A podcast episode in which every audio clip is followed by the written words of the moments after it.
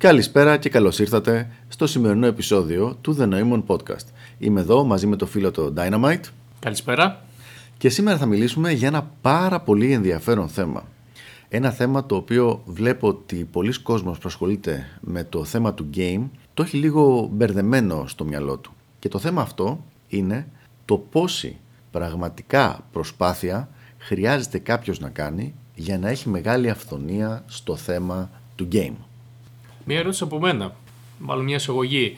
Πόσα χρόνια δοκιμάζουμε να κάνουμε game χωρίς να ξέρουμε καν τον όρο, με λάθος τρόπο; Ίσως είναι μια ένδειξη για να καταλάβουμε ότι χρειάζεται ίσως κάτι αντίστοιχο ή σοβαρή προσπάθεια για να φτάσουμε εκεί που θέλουμε.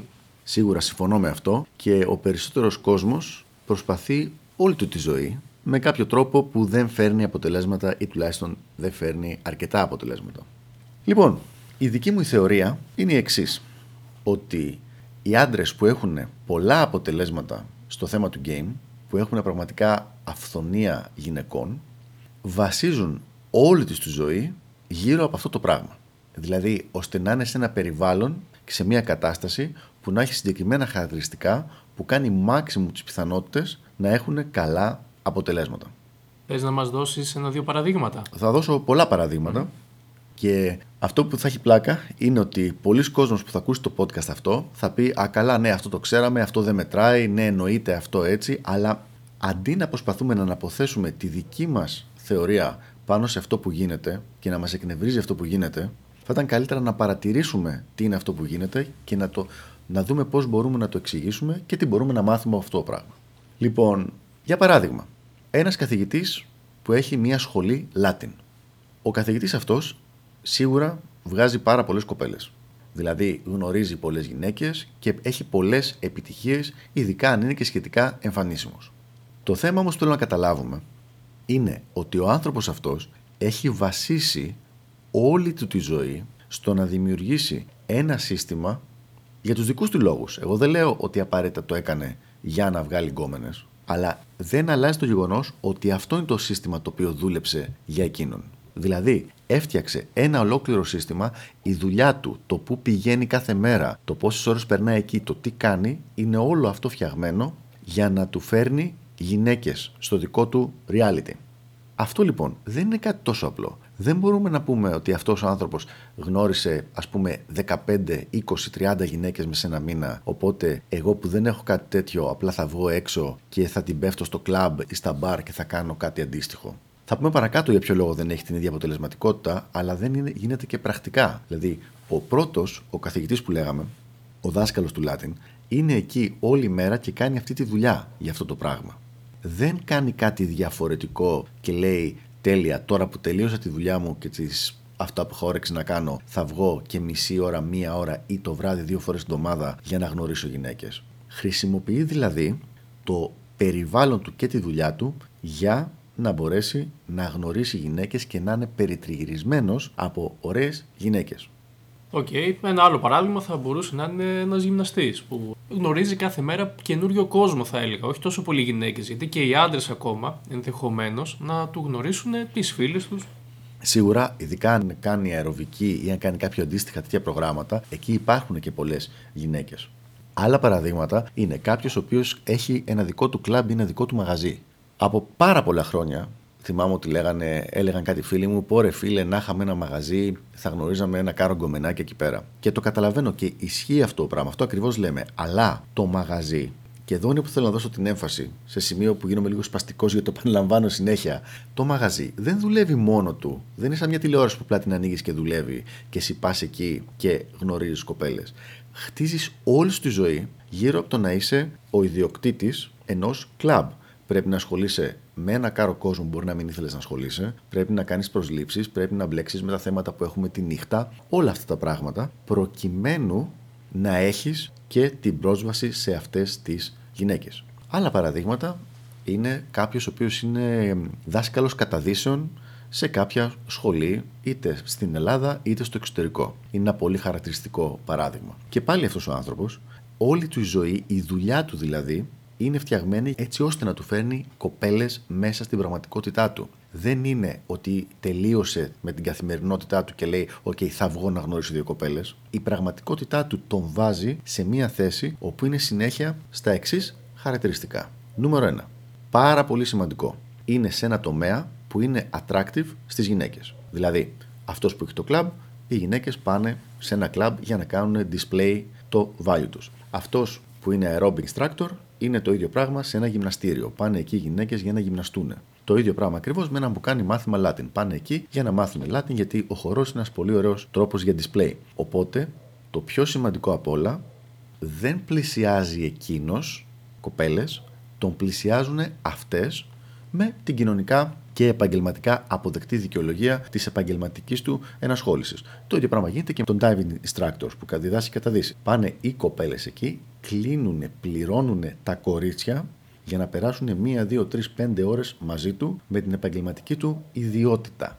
Άρα αυτός δεν χρειάζεται να κάνει καμία απολύτως κίνηση για να γνωρίσει μόνος του τις κοπέλες αυτές. Προσοχή, για να κάνει seduce, ναι, αλλά για να τις γνωρίσει τη μορφή του lead generation δεν κάνει καμία απολύτως κίνηση. Ναι, αλλά πολλά πράγματα τρέχουν στο background. Δηλαδή, αν εγώ πάω να μάθω Latin σε μια σχολή, ο καθηγητής Latin το ξέρει αυτό το αντικείμενο με πολύ καλύτερο από το μέσο όρο όσον αφορά πούμε, αυτό το ενδιαφέρον. Οπότε αυτό που μόνο του είναι attract. Ακριβώς και έχει πολύ υψηλό στάτους μέσα στη σχολή, ακριβώς επειδή είναι αυτός που δείχνει σε όλους τους υπόλοιπους και άντρες και γυναίκες το τι πρέπει να κάνουν. Δηλαδή είναι ενσωματωμένο μέσα στο identity του και στο κοινά αποδεκτό identity ότι θα σου πει όχι, δεν το κάνεις έτσι, δεν το κάνεις σωστά, έτσι το κάνουν. Οπότε αμέσως είναι σε higher status. Έχουμε λοιπόν κάποιους χώρους όπου έρχεται η κοπέλα με δική της επιλογή, πληρώνει η ίδια, άρα έχει κάνει ήδη το invest και βρίσκεται με κάποιον άντρα σε κάθε περίπτωση, ο οποίος έχει το highest value εκεί πέρα μέσα. Αυτοί οι άντρες λοιπόν όντως έχουν πολύ μεγάλα αποτελέσματα, έχουν πραγματικά, μου αρέσει πολύ η λέξη abundance στα αγγλικά, αυθονία, έχουν λοιπόν αυθονία δυνατών επιλογών στις γυναίκες. Γιατί έχουν φτιάξει όλη τους τη ζωή με έναν τρόπο που τους φέρνει οι γυναίκες. Θέλω σίγουρα να επιστήσω την προσοχή στο ότι δεν είναι απαραίτητο ότι οι άντρες αυτοί το κάναν τουλάχιστον συνειδητά για αυτό το λόγο. Δηλαδή, πολύ εύκολα μπορεί κάποιος απλά να γούσταρε τις καταδύσεις ή να γούσταρε το Latin χορό. Και να λέγε: Ωραία, καλή φάση είναι, γνωρίζουμε και κανένα κοριτσάκι, αλλά εμένα με ενδιαφέρει αυτό το πράγμα. Δεν αλλάζει όμως το αποτέλεσμα. Ότι εκεί που εγώ, ο Νοήμων και ο Dynamite για να γνωρίσουμε κάποιο κορίτσι πρέπει να βγούμε, αν κάνουμε night game, να πάμε σε ένα κλαμπ ή να πάμε σε ένα μπαρ μία-δύο φορές τη εβδομάδα για δύο ώρες και να δούμε τι μπορούμε να γνωρίσουμε και τι μπορούμε να κάνουμε εκεί κάνοντας είτε cold, είτε warm approach, είτε social game και όλα αυτά τα πράγματα, ο άλλος απλά είναι στην πραγματικότητά του και του έρχονται εκείνου οι γυναίκες τραβώντας του την προσοχή, όχι αρχικά τουλάχιστον για σεξουαλικούς λόγους, απλά θέλουν να ασχοληθεί με κάποιο τρόπο μαζί τους επαγγελματικά, ως καθηγητής ή οτιδήποτε άλλο, αλλά πηγαίνουν εκείνες και γίνεται αυτό όλη μέρα και κάθε μέρα. Ενώ εμείς πρέπει να πάμε μια-δύο φορές την εβδομάδα και να κάνουμε την προσπάθειά μας. Οπότε είναι σε πλεονεκτική θέση σίγουρα με το πόσο χρόνο και τον αριθμό από τις γυναίκες που γνωρίζει. Αυτόν τον χρόνο φαντάζομαι τον αξιοποιεί για να κάνει τεστ και να βελτιώσει τις ικανότητές του. Ναι, και ακόμα και αν δεν το κάνει επίτηδες, και πάλι το ξαναλέω για τρίτη φορά νομίζω, ότι υπάρχουν άντρες οι οποίοι ακριβώς επειδή μεγαλώσαν έτσι, ειδικά αν έχουν και μια σχετικά καλή εμφάνιση, δεν ανάγκη να είναι κούκλος ο άλλος, δεν είχαν ποτέ πρόβλημα με τις γυναίκες, οπότε δεν χρειάστηκε ποτέ συνειδητά να βελτιώσουν τις διαδικασίες τους. Απλά μέσα από δεκάδες, εκατοντάδες και τελικά χιλιάδες reference experiences έχουν φτιάξει πάρα πάρα πολύ τη διαδικασία τους. Τώρα, ποιοι είναι αυτοί οι οποίοι έχουμε δει ότι έχουν τα καλύτερα καλύτερα αποτελέσματα στο game ποσοτικά; Συνήθως είναι οι νησιώτες οι οποίοι δουλεύουν στον τουρισμό. Δηλαδή, είναι σε κάποιο νησί ένας άνθρωπος, local εκεί πέρα, ντόπιος, ας πούμε ότι είναι ας πούμε, στην Go. Είχα γνωρίσει δηλαδή εγώ φίλους μου στην Go, είχα γνωρίσει ανθρώπους από φίλους μου στην Go, οι οποίοι πραγματικά σπέρνανε με αυτά που κάνανε με τα κορίτσια εκεί. Είχαν μεγαλώσει αυτό το περιβάλλον, έχουν λοιπόν πρόσβαση σε γυναίκες λόγω της δουλειάς τους. Είναι ο άλλος, ας πούμε, έχει δικό του μαγαζί όπως λέγαμε πριν, δικό του μπαράκι. Ή το λιγότερο είναι μπάρμαν σε ένα μπαράκι. Ή έχει δική του καφετέρια ή δικό του εστιατόριο. Έρχονται λοιπόν εκεί οι γυναίκες για να φάνε, να πιούν, να διασκεδάσουν. το ξαναλέω, έρχονται οι γυναίκες σε εκείνον. Δεν πάει αυτός. Αυτό είναι πάρα πάρα πολύ σημαντικό. Το επόμενο είναι ότι αυτός είναι στην έδρα του, παίζει μπάλα δηλαδή μέσα στο δικό του γήπεδο, ενώ αυτές είναι guests. Έχουν έρθει από αλλού και μάλιστα όχι από το διπλανό στενό ή από το διπλανό χωριό, πολλές φορές από άλλη πόλη, σίγουρα από άλλο νησί.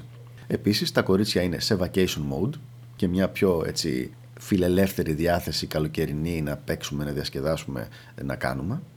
Και ειδικά όταν είναι και από το εξωτερικό, είναι πιο διατηθειμένες να αποδεχτούν και την εξωτικότητα ενός local και τη διαφορετικότητα. Δηλαδή, με πολύ απλά λόγια, για να γίνω και λίγο γραφικός, κάποιον ο οποίος θα είχε μια προφορά που εμείς θα λέγαμε πώς μιλάει έτσι, σαν βλάχος μιλάει, όταν τον ακούσει μια Αγγλίδα ή όταν τον ακούσει μια Ρουμάνα ή μια Ρωσίδα, δεν έχει την εμπειρία αυτή να του θεωρήσει αυτό το πράγμα ότι είναι γύφτικη προφορά ή ότι είναι τσιγκάνικη ή ότι είναι βλάχικη ή οτιδήποτε τέτοιο. Το ακούει απλό σαν κάτι εξωτικό.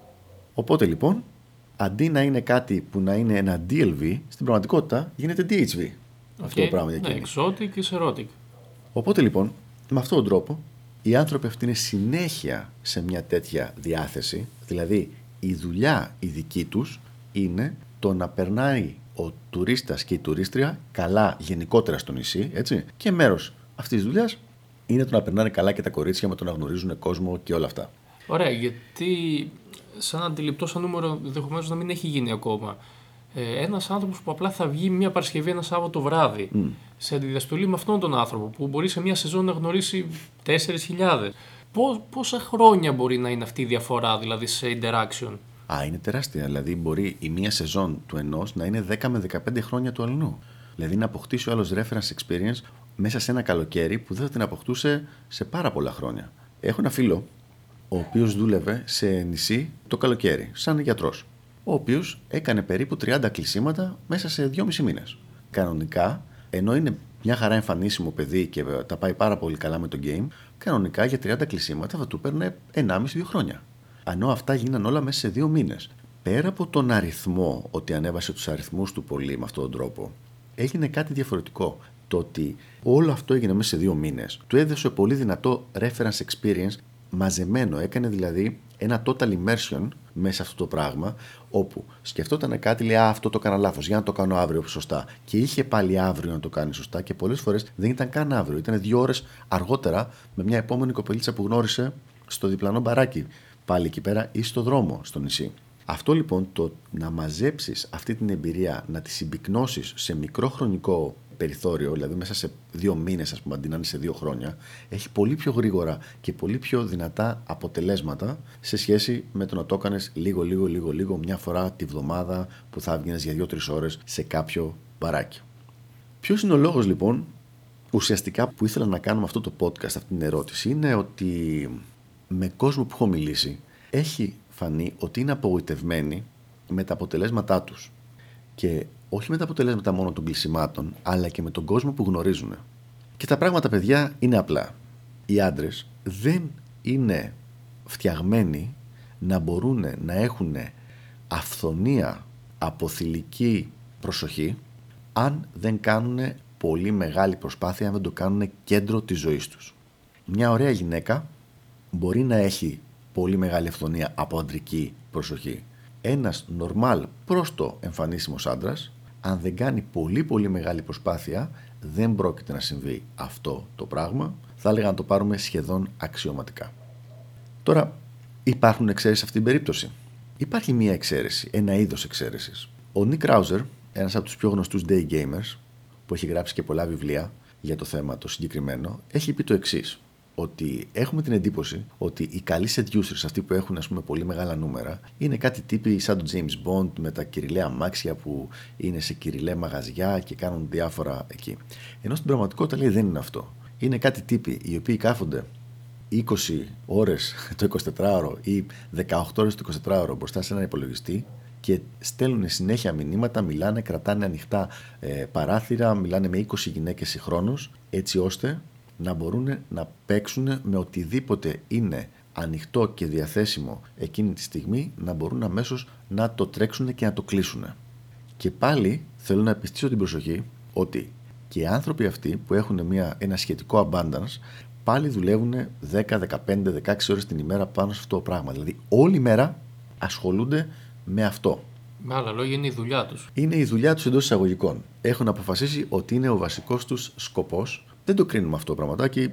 Ανάλογα με τη φάση στην οποία βρίσκεται ο καθένας, κάνει τις επιλογές του. Αλλά το σημαντικό είναι το να καταλάβουμε το επίπεδο προσπάθειας που χρειάζεται για να υπάρξουν τα τόσο υψηλά αποτελέσματα. Δεν είναι δηλαδή ότι θα μάθεις δύο τεχνικές game, θα μάθεις να κάνεις ένα lean back, θα μάθεις να αντιμετωπίζεις δύο C-test και ξαφνικά όλα λυθήκανε. Θα γίνονται λίγο, λίγο, λίγο, λίγο καλύτερα τα αποτελέσματα. Και μάλιστα ο άνθρωπος αυτός που κάθεται 15-16 ώρες μπροστά στο ίντερνετ και στέλνει μηνύματα σε όποια κοπέλα ξέρει και προσπαθεί από εδώ να το φέρει από εδώ, από εκεί και να ανοίγει leads συνέχεια κτλ. Δεν θα έχει ούτε τα μισά αποτελέσματα από ό,τι θα έχει κάποιος από τις προηγούμενες κατηγορίες που είπαμε. Τώρα δεν είναι όλα τέλεια. Γιατί είναι πάρα πολύ πιθανόν αν κάποιος καθηγητής Λάτιν πούμε, ή κάποιος γυμναστής, αν αρχίσει όντως να χτυπάει εντός εισαγωγικών όλες τις φοιτήτριες που πάνε στο, και τις μαθήτριες που πάνε στο σχολείο του ή στο γυμναστήριο, μετά από λίγο καιρό να μην πατάει κανένας. Γιατί θα έχει κυκλοφορήσει φήμη και δεν θα πηγαίνουν. Αυτό είναι κάτι που είχε γίνει στο παρελθόν στο Λάτιν, όπου υπήρχε ε, χορευτής Λάτιν που έκανε μαθήματα σε μαγαζί και όποτε πήγαιναμε εκεί πέρα με κοπέλες μαζί, ερχόταν και την έπεφτε στις κοπέλες. Μετά την πρώτη φορά, απλά δεν ξαναπήγαμε στο συγκεκριμένο μαγαζί και μετά από λίγο καιρό έκλεισε και το μαγαζί. Γιατί είναι πολύ πιθανόν να δημιουργήθηκε πρόβλημα εκεί με αυτό το πράγμα και να μην πήγαινε κόσμος. Αλλά το principle, η αρχή δεν αλλάζει. Οι άντρες οι οποίοι θέλουν να έχουν πραγματικά μεγάλη αυθονία σε γυναίκες πρέπει πραγματικά να φτύσουν αίμα σε προσπάθεια. Να γίνει δηλαδή το βασικό κίνητρο και το κέντρο της ζωής τους. Πριν κλείσουμε, να αναφερθώ λίγο στους uh, Traveling Day Gamers. Τους ξέρουμε αυτούς, ε; Λοιπόν, αυτή είναι μια καινούρια ομάδα, σχετικά καινούρια ομάδα ατόμων, οι οποίοι αποφασίζουν ο, να το ρίξουν στο day game και δεν το λέω καθόλου υποτιμητικά αυτό. Είναι μια απόλυτα αποδεκτή επιλογή οι οποίοι πηγαίνουν σε διαφορετικές χώρες, σε διαφορετικές πόλεις, σε διαφορετικά μέρη και κάνουν day game για αρκετές μέρες πολύ πολύ εντατικά. Ακούγεται λοιπόν πάρα πολύ ρομαντικό ότι πω, θα πάμε εκεί, θα κάνουμε day game, θα δούμε και την πόλη. Μια-δυο φορές που έχω συναντηθεί με τέτοια άτομα λοιπόν και τους λέω Α, πώς σου φάνηκε αυτή η πόλη, για παράδειγμα το Βουκουρέστι, μου λέει Δεν την είδα καθόλου. Το μόνο πράγμα που είχα κάνει, ήμουνα σε μια πλατεία που έβλεπα ότι περνούσε κόσμος και μίλαγα συνέχεια σε κοπέλες. Μίλησα σε 500, μου δώσανε τα στοιχεία τους οι 100, τελικά μου απαντήσαν στα μηνύματα οι 40, συνέχισα να μιλάω με τις 20, βγήκα με τις 8, ε, βγήκα δεύτερη φορά με τις 6, κλείσανε οι 2 ή οι 3 τελικά. Αλλά αυτό στη διάρκεια ας πούμε ενός μήνα ξέρω εγώ ή ενός, ενός δεκαπενθήμερου. Αλλά λέει την πόλη δεν την είδα καθόλου. Δεν πήγα δηλαδή στα μουσεία, δεν πήγα σε μέρη ωραία για φαγητό, δεν έκανα τέτοια. Ακόμα και τα μέρη που πήγα, μου είχαν πει και μάλιστα είναι πολύ ενδιαφέρον το ότι είπαν τα ίδια πράγματα. Ακόμα λοιπόν και τα μέρη που πήγα για φαγητό και αυτά ήταν αυτά τα οποία ήταν optimum για το seduction, όχι αυτά που, ήταν, που είχαν καλό φαγητό ή ήταν ωραίο μέρος για να το δεις και να, το, και να περάσεις καλά. Και πάλι λοιπόν βλέπουμε ότι αυτό που συμβαίνει είναι ότι ο άνθρωπος αυτός ή οι άνθρωποι αυτοί έχουν κάνει κέντρο της πραγματικότητάς τους το game και το να προσπαθήσουν να έχουν maximum πρόσβαση σε γυναίκες. Σίγουρα πολύ πολύ ενδιαφέρον, γιατί θα μπορούσε κάλλιστα κάποιος να πει Μα εγώ βγαίνω μια εβδομάδα σε ρί, δέκα μέρες σε ρί. Τώρα ίσως καταλαβαίνουμε ότι είναι πολύ πολύ μικρό commitment για το αποτέλεσμα που ενδεχομένως ψάχνει. Ναι, γιατί πρέπει να καταλάβουμε ότι μιλάμε για πρωταθλητισμό. Δηλαδή, αν κάποιος θέλει να έχει ένα σχετικά γυμνασμένο σώμα, δηλαδή να μην πάθει σαρκοπενία, μπορεί να πηγαίνει μια φορά τη βδομάδα γυμναστήριο και με μια σωστή προπόνηση πραγματικά φτάνει αυτό το πράγμα. Αν όμως αυτό θέλει να γίνει πρωταθλητής, να φτάσει σε επίπεδο πρωταθλητισμού, μετά χρειάζεται και την προπόνηση με τα βάρη και την προπόνηση με τη, την αεροβική και να κάνει τη διατροφή τη μεν και να, να τον παρακολουθούν, να έχει δηλαδή coach που να τον κατευθύνει και όλα αυτά τα πράγματα. Όταν μιλάμε για έναν άντρα ο οποίος θέλει να έχει μεγάλη αυθονία σε γυναίκες, μιλάμε για κάποιον που θέλει να το κάνει ουσιαστικά σε επίπεδο πρωταθλητισμού. Δηλαδή, αν βάλουμε τελείως χοντρικά όπως έχουμε κάνει στο παρελθόν κάποια όρια, δηλαδή τις, τα 30 closes, μετά τα 50 και μετά τα 100, μιλάμε για αυτούς που είναι 100 plus, που είναι ένα πολύ μικρό ποσοστό του πληθυσμού. Και πριν κλείσουμε λοιπόν, να πούμε ότι αν τυχαίνει κανένας από αυτούς τους 100 plus να ακούει αυτό το podcast, πρώτα απ' όλα συγχαρητήρια φίλε. Και δεύτερο, σίγουρα θα λέει, μα τι είναι αυτά που λένε αυτοί οι τύποι εδώ πέρα, είναι κάτι το οποίο απλά συμβαίνει. Και όντως, οι περισσότεροι άντρες που έχουν αυτά τα αποτελέσματα, σε αυτούς απλά συμβαίνει επειδή, όπως λέγαμε πριν, το έχουν κάνει μέρος της καθημερινότητάς τους και δεν χρειάζεται συνειδητά ή τουλάχιστον πάρα πολύ σπάνια χρειάζεται να πλησιάσουν κάποια κοπέλα με τον τρόπο που κάνουμε εμείς οι απλοί θνητοί.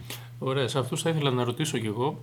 Για παράδειγμα, πόσο καινούριο κόσμο γνωρίζετε κάθε μέρα; Γιατί για έναν άνθρωπο που η δουλειά του είναι μπροστά σε έναν υπολογιστή, σίγουρα δεν είναι μεγάλος αυτός ο αριθμός. Και αυτό είναι η μεγάλη μεγάλη διαφορά σε σχέση με αυτούς που έχουν τα μεγάλα αποτελέσματα. Πριν κλείσουμε, τελευταίο πραγματάκι το υπόσχομαι, θα επαναλάβω τα χαρακτηριστικά. Νούμερο 1. Έχουν κάποια δουλειά ή καθημερινή ενασχόληση στην οποία οι γυναίκες πηγαίνουν σε αυτούς. Δηλαδή, ακόμα και σουλατζίδικο αν έχεις, δεν βγαίνεις έξω στον δρόμο και πλησιάζεις κοπέλες, έρχονται και παραγγέλνουν εκείνες σε σένα. Αυτό είναι το πρώτο βασικό χαρακτηριστικό. Το πρώτο βασικό, δηλαδή μηδενίζεται το ουσιαστικό approach. Δεν κάνεις το approach, έρχονται οι γυναίκες σε σένα για κάτι που θέλουν. Δεν σημαίνει ότι θέλουν σεξ ή ότι σε πλησιάζουν με τέτοιο σκοπό, αλλά πλησιάζουν εκείνες για κάποιο λόγο, επειδή βλέπουν κάποιο value σε αυτό που κάνεις και σε αυτό που προσφέρεις. Νούμερο 2. Εκεί που είσαι και προσφέρεις αυτό το πράγμα που προσφέρεις, ό,τι και αν είναι, έχεις υψηλό στάτους, όσο πιο ψηλά γίνεται. Και νούμερο 3, προσπαθείς τις γυναίκες αυτές να τις βρεις σε fun mode. Αυτό δεν απαραίτητο είναι vacation, αλλά και σε club αν πάνε, είναι πάλι σε fun mode. Αν πάνε για μάθημα χορού, είναι πάλι σε fun mode. Στο γυμναστήριο λίγο λιγότερο, αλλά και πάλι δεν θα το έλεγες ότι είναι σε work mode. Πάλι είναι σε ψηλό fun mode. Όταν υπάρχουν λοιπόν αυτά τα τρία χαρακτηριστικά, τότε ο άντρας έχει τη δυνατότητα να έχει ένα πολύ μεγάλο και πολύ, πώς το πω, abundance, μεγάλη αυθονία στις επιλογές γυναικών στη ζωή του. Αυτά λοιπόν για το συγκεκριμένο θέμα. Είμαι ο Νοήμων. Είμαι ο Dynamite. Και τα λέμε στο επόμενο επεισόδιο του The Noemon Podcast. Γεια χαρά. Χαίρετε.